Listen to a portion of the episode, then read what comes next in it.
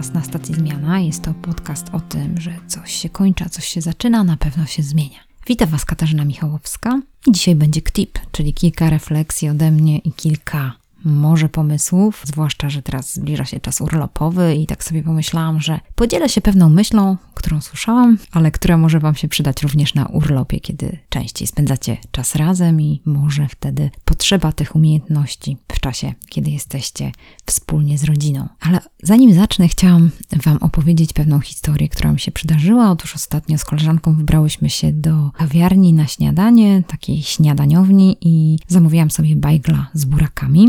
To był buraki i kozi ser. No wiadomo, troszeczkę poczekałam na tego bajgla, żeby pani przyniosła, a myśmy zdecydowały się, żeby usiąść w ogródku restauracji. No więc sobie siedziałyśmy na podwórku, rozmawiałyśmy, piłyśmy najpierw sobie kawkę, no i pani przyniosła nam bajgla. No i jeszcze wróciła do nas, jeszcze coś tam zapytała, stała koło mnie i ta bułka miała wbity taki dosyć długi patyk. I ponieważ świeciło słońce, ja tego patyka nie zauważyłam i niestety potrąciłam patyk i bajgl spadł mi na ziemię. Razem z tym burakiem i z tym kozim serem rozciapał się na ziemi. Ja go podniosłam, pani przerażenie w oczach, no i nic nie powiedziała, patrzyła na mnie tak przerażona i mówi, no czy pani chce, żeby pani zrobić drugiego bajgla? Ja mówię, no może pani mi zrobić drugiego bajgla pani tam zrobiła tego bajgla, to musiałam poczekać troszeczkę, moja koleżanka już zjadła swojego. No i później, wiecie, takie niedomówienie pozostaje, czy mam zapłacić za tego bajgla drugiego, czy nie. No wiadomo, moja wina, niestety, to ja strąciłam tego bajgla na ziemię i moja nieuwaga, ponieważ ja nie jestem taką osobą, która jest mega asertywna i teraz się będzie kłócić, że a tutaj źle no nie wiem, chociaż zastanawiam się, jak to jest w Polsce, bo e, zaraz Wam powiem, jak to może być inaczej, ale w każdym razie finalnie ta cała sytuacja była taka, że zapłaciłam za tego drugiego bajgla, więc tak zjadłam e, bajgla, który miał podwójną cenę. Był bardzo smaczny, muszę przyznać. No i pani jeszcze tak na koniec mówi, ojej, no tak mi pani szkoda i dała mi ciastko. Więc tak sobie pomyślałam, że, że chciała jakoś załagodzić tą sytuację i jakoś mnie przeprosić. Wiem, że u nas jest zupełnie inaczej niż na pewno w Stanach, gdzie jeżeli ktoś z Was był, to wiecie, że zawsze tak jest, że i tak jest zawsze wina tej osoby, która Was gości, a nie gościa, bo jeżeli ja niechcący zwaliłam sobie bułkę, bo ta pani wiedziała, że to nie było specjalnie, że sobie zwalam te, te, tego bajgla na ziemię, tylko widziała, że to było niechcący, po prostu ręką ruszyłam i on spadł. No na pewno jest też inna, inna kultura podawania, kultura goszczenia ludzi w swoich restauracjach. I dlaczego o tym mówię? Dlatego, że chciałam opowiedzieć Wam o takim niesamowitym człowiekiem, który jest milionerem, tak można powiedzieć, a tak naprawdę zarobił swoje pieniądze na gościnności. Gościnności, którą okazuje w swoich restauracjach, w restauracjach głównie w Nowym Jorku, nazywa się Denny Meyer i miałam okazję wysłuchać jego wykładu, też wywiadu z nim. Miałam wiele przemyślań związanych z taką gościnnością. On ma liczną rodzinę, ma dużo dzieci i mówił, że zawsze wokół tej rodziny było siadanie, biesiadowanie, rozmowy. Zawsze ta taka gościnność była taką mega wartością w ich rodzinie i on te wartości gościnności, tego, żeby jakoś ludzie, których zaprasza do tych swoich restauracji, mogli się czuć właśnie tak jak goście. Opowiadał również o tym, że, że jak radzi, radzi sobie z porażkami, jak, jak to jest, kiedy się właśnie wydarzy taka sytuacja, jak ze mną się wydarzyła w restauracji i, i jak on szkoli personel, żeby ten personel umiał tych ludzi przyjąć. I to jest ciekawe, niesamowite. Denny dorobił się właśnie na tym, czy zbudował majątek na tym, żeby myśleć o innych ludziach, co jest niepopularne, bo zazwyczaj, kiedy myślimy o tym, że, że budujemy majątek, czy budujemy jakiś biznes, to zazwyczaj można myśleć tak, że, że to jest na dobrym produkcie albo na dobrym, dobrej sprzedaży. A on mówił, że to ten sukces jest poza tym, że, że jest trochę więcej niż, niż ta sprawa związana tylko z tym naprawdę dobrą jakością jedzenia, jest też coś więcej, jest też to, że ludzie dobrze się czują, że spędzają ten czas w fajny sposób. Tym się chciałam z Wami podzielić, ze względu na to, że on powiedział kilka takich ciekawych myśli i może Was to zainspirować. Denny Meyer podczas swego wykładu powiedział coś takiego, że droga do sukcesu wybrukowana jest dobrymi reakcjami na błędy. I między innymi to są takie reakcje, kiedy coś się stanie w restauracji, restauracji, kiedy, no nie wiem, trzeba jakoś zrekompensować pewną sytuację, zaraz Wam powiem, jak on to robi, ale ogólnie on mówi o tym, że, że to jest w różnych biznesach, nie tylko biznesach restauracyjnych, ale liderzy muszą wprowadzać zmiany i radzić sobie z błędami, żeby iść dalej. I to jest też takie fajne pytanie, które może możecie sobie zadać na urlopie, jakie błędy były dla Ciebie takimi punktami zwrotnymi, bo właśnie jest tak w naszym życiu, że najwięcej uczymy się z błędów i porażek. Najczęściej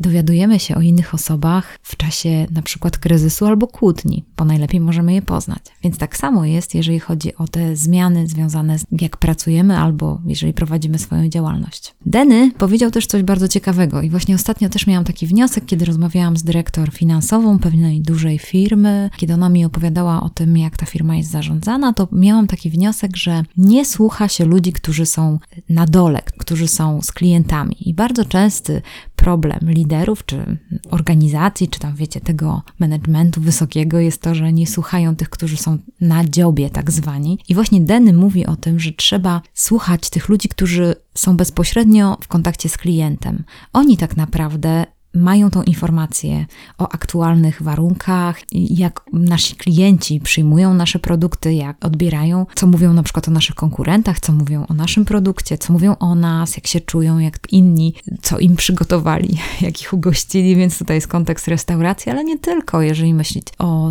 firmach ubezpieczeniowych albo o firmach, które mają usługę jakąkolwiek, na przykład to, co zawsze tutaj przeżywamy mocno, czyli firmy kurierskie i prawdopodobnie tak jest, że to wszystko tak wygląda, jak wygląda, ze względu na to, że ci, którzy zarządzają tymi firmami, nie słuchają tych ludzi, którzy dostarczają przesyłki, którzy mają kontakt z klientem i nie mają możliwości, żeby mieć taką szczerą informację zwrotną, żeby powiedzieć, jak to wygląda, i prawdopodobnie nie ma do tego systemu, dlatego to się ciągle nie poprawia i nie jest lepsze. I bardzo ciekawą rzeczą było to, że Dani zrobił takie rozróżnienie pomiędzy zdolnościami technicznymi, a pomiędzy tym, jak ludzie się czują, że można mieć wysoką obsługę, techniczną, wysoką jakość. To jest to, co powiedziałam na początku. Można mieć produkt, który po prostu mm, zadziwia innych i konkuruje bardzo dobrze z naszymi y, konkurentami, a może być tak, że jednak ludzie nie czują się dobrze obsłużeni przez nas. On to nazwał, ze względu na to, że jest restauratorem, nazwał to współczynnikiem gościnności. W ogóle to jest fajne, jak Amerykanie tak nazywają to współczynnik i później można ten współczynnik zbadać, bo tam na ten współczynnik pewne rzeczy będą się, yy, będą wchodzić w ten współczynnik. Między innymi z pewnością będą takie cechy jak empatia, jak jakaś etyka pracy, jak ciekawość drugiego człowieka, jak uczciwość wobec drugiego człowieka. Więc on tam gdzieś według tych zasad z pewnością przeprowadza rekrutację albo szkoli swoich pracowników, czyli mówi, co zrobić, jeżeli w jakiejś sytuacji komuś spadnie coś na podłogę, jak zareagować.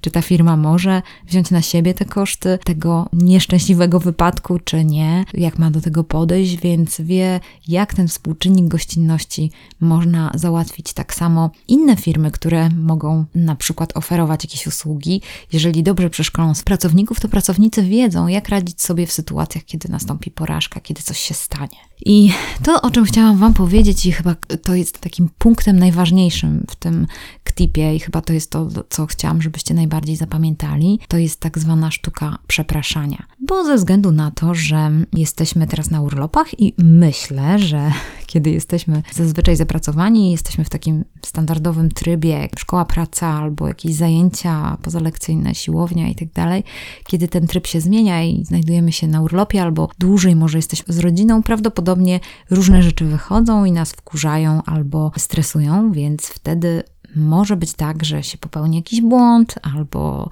coś się stanie, albo e, jest jakaś sytuacja taka kryzysowa, i w takiej sytuacji najlepiej jest dobry sposób przepraszać. Tak naprawdę to Denny sprzedał taki pomysł, jak też mi się bardzo podoba, bo jest prosty i nie ma tutaj w nim nic bardzo szczególnego, i tak naprawdę wydaje mi się, że jest zbudowany na tym, co już wiecie. No więc on to najbardziej stosuje do relacji w biznesie, że kiedy coś się stanie, kiedy popełni się błąd, warto jest pomyśleć o tej sytuacji, w której się popełniło błąd, popatrzeć na nią z takich pięciu punktów. Po pierwsze, żebyśmy sobie uświadomili, że popełniliśmy ten błąd. Zastanowili się, jak zakomunikowalibyśmy albo jak opowiedzieć tej drugiej osobie na temat tego błędu. Więc to jest taki pierwszy krok świadomość. Drugi krok to jest przyznanie się i zastanowienie się nad tym, żeby powiedzieć sobie, jakich słów użyłbyś czy użyłabyś, żeby przyznać się do popełnionego błędu. Jakich słów byś użyła, co byś powiedziała, co byś powiedział. Trzeci punkt to są przeprosiny. Jeżeli się przyznasz do winy, to sformułuj przeprosiny. Jak byś przeprosił za ten swój błąd? Jakich słów byś użył? Co byś powiedział,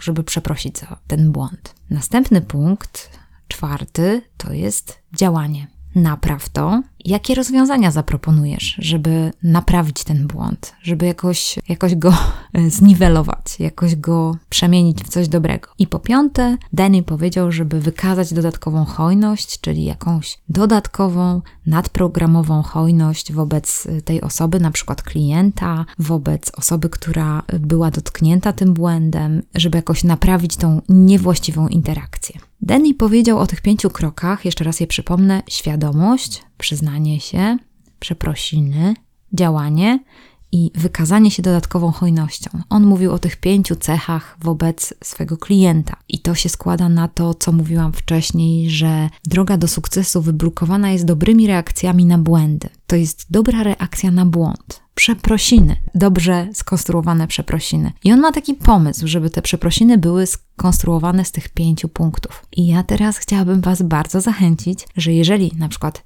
nie prowadzicie swojej działalności albo prowadzicie, ale jeżeli na przykład jesteście na urlopie i spędzacie czas z rodziną, być może zdarzy Wam się jakiś błąd. Być może coś nie wyjdzie. Normalna sprawa. Uczymy się. Błędy są normalne. Złe jest tylko to, jak reagujemy na te błędy. Czasami reagujemy w taki sposób, że obwiniamy innych, albo przepraszamy w taki sposób, sorry, sorki i tak dalej. Nic nie mówimy na temat tego swego błędu. Jeżeli byśmy tak użyli tych pięciu punktów, czyli byśmy na spokojnie sobie to uświadomili, bo na pewno tutaj ważna jest ta świadomość, mm, to przemyślenie, faktycznie to był błąd, przyznanie się, powiedzenie tej osobie, że to się stało, przeproszenie tej osoby za to, co się stało, takie przyznanie się do winy, później działanie, czyli staranie się naprawić tego, co się stało i wykazanie jakiejś dodatkowej hojności. Może to są kwiaty, może to jest pójście wspólne na jakąś lampkę wina albo na kolację, kto wie. W każdym razie myślałam sobie o tym, że ciekawe, bardzo ciekawe i fajne, proste, znamy to, ale rzadko się stosuje to, bo biegniemy, bo nie mamy czasu, ale jeżeli chcemy mieć takie dobre relacje i zależy nam na tych bliskich osobach, podobnie jak na klientach, jeżeli chcemy mieć dobre relacje ze swoimi klientami, to myślę sobie, kurczę, no fajne, takie proste i fajny sposób może to być y, czymś właśnie, co nam bardzo pomoże w tych relacjach i je jakoś rozwinie. Ja ostatnio miałam taką sytuację, że musiałam przeprosić ze względu na to, że popełniłam błąd w ocenie pewnej osoby i myślałam o niej w inny sposób niż ona miała intencje i bardzo fajnie, że w ogóle to się wyjaśniło, bo miałyśmy okazję, żeby o tym porozmawiać. I wiedziałam, że nie było mi łatwo ze względu na to, że gdzieś tam się zapędziłam w jakichś swoich myślach i jakichś tam dialogach wewnętrznych, które przeprowadziłam w sobie. I ta osoba powiedziała mi, że w ogóle ona w ten sposób nie patrzyła na tą sytuację. I ja myślę sobie, ja, no to jest błąd, no to jest błąd, to jest niefajne, że ja ją tak oceniłam, że, że tak podeszłam do tej sprawy i, i naprawdę w taki sposób starałam się przeprosić, że kiedy sobie zdałam z tego sprawę, to y, pomyślałam sobie, ojeny, no tak, przyznałam się do błędu, że źle podchodziłam do tego i źle patrzyłam na to, było mi wstyd, musiałam sobie z tym wstydem poradzić, było mi głupio, bo sobie pomyślałam, że kurczę, jak ja mogłam w ogóle tak pomyśleć, ale też to powiedziałam, że jest mi głupio i, i wstyd, że, że tak o tym pomyślałam, przeprosiłam, nie miałam pomysłu na działanie wtedy i wydaje mi się, że to jest jeszcze przed nami i, i też to jakaś dodatkowa hojność, tak y, można powiedzieć, no więc kto wie, może to będzie jakiś czas jeszcze, gdzie będziemy sobie jakiś mogły czas spędzić razem i więcej na ten temat pogadać, ale w każdym razie, no, chciałam Was do tego zachęcić, żeby się uczyć przepraszać, żeby używać tego smaru w relacjach, jak przeprosiny. I ten smar działa i w firmie, tak jak Danny mówi o tym, warto, że, żeby dobrze reagować na błędy właśnie w taki sposób, żeby przepraszać. Tak samo jest, jeżeli chodzi o bliskie więzi i relacje i poradzenie sobie ze wstydem własnym, wy, że, że coś źle zrobiliście, że, że nastąpił błąd, na pewno jest takie cenne, żeby tą relację rozwinąć i zbudować. To tyle z mojej strony na dzisiaj. jeszcze jedną rzecz, którą chciałam Wam powiedzieć, to że mm, bardzo Was proszę, żebyście trzymali kciuki za mnie, ponieważ od 27 lipca do 3 sierpnia jadę jako wolontariusz na Ukrainę, z czego bardzo się cieszę i będę miała okazję pracować tam z dzieciakami, pomagać im i współpracować też ze szkołą, która tam uczy języka polskiego, więc mm, no to jest dla mnie taki fan i coś ciekawego, więc chciałam, żebyście mi wysyłali dużo ciepłych myśli. A po drugie chciałam powiedzieć, że dzisiaj właśnie Grzegorz Kotwis opublikuje rozmowę ze mną, to byłam bardzo dumna i wdzięczna mu za to, że zaufał mi, ponieważ on przechodzi zmiany, zmiany dotyczące jego pracy, bo chce się troszeczkę przebranżowić, szuka dla siebie miejsca i zaprosił Michałowską, nie bał się, że ja tam mu nagadam, chociaż nagadałam mu. Nagraliśmy dosyć długą rozmowę, to nie tylko tam jestem ja zaproszona, ale również jest Marcin Hoppe i tak naprawdę dwoje ludzi rozmawia z Grzegorzem. Grzegorz dzieli się swoimi wątpliwościami, pytaniami, problemami, też pytaniami od słuchaczy,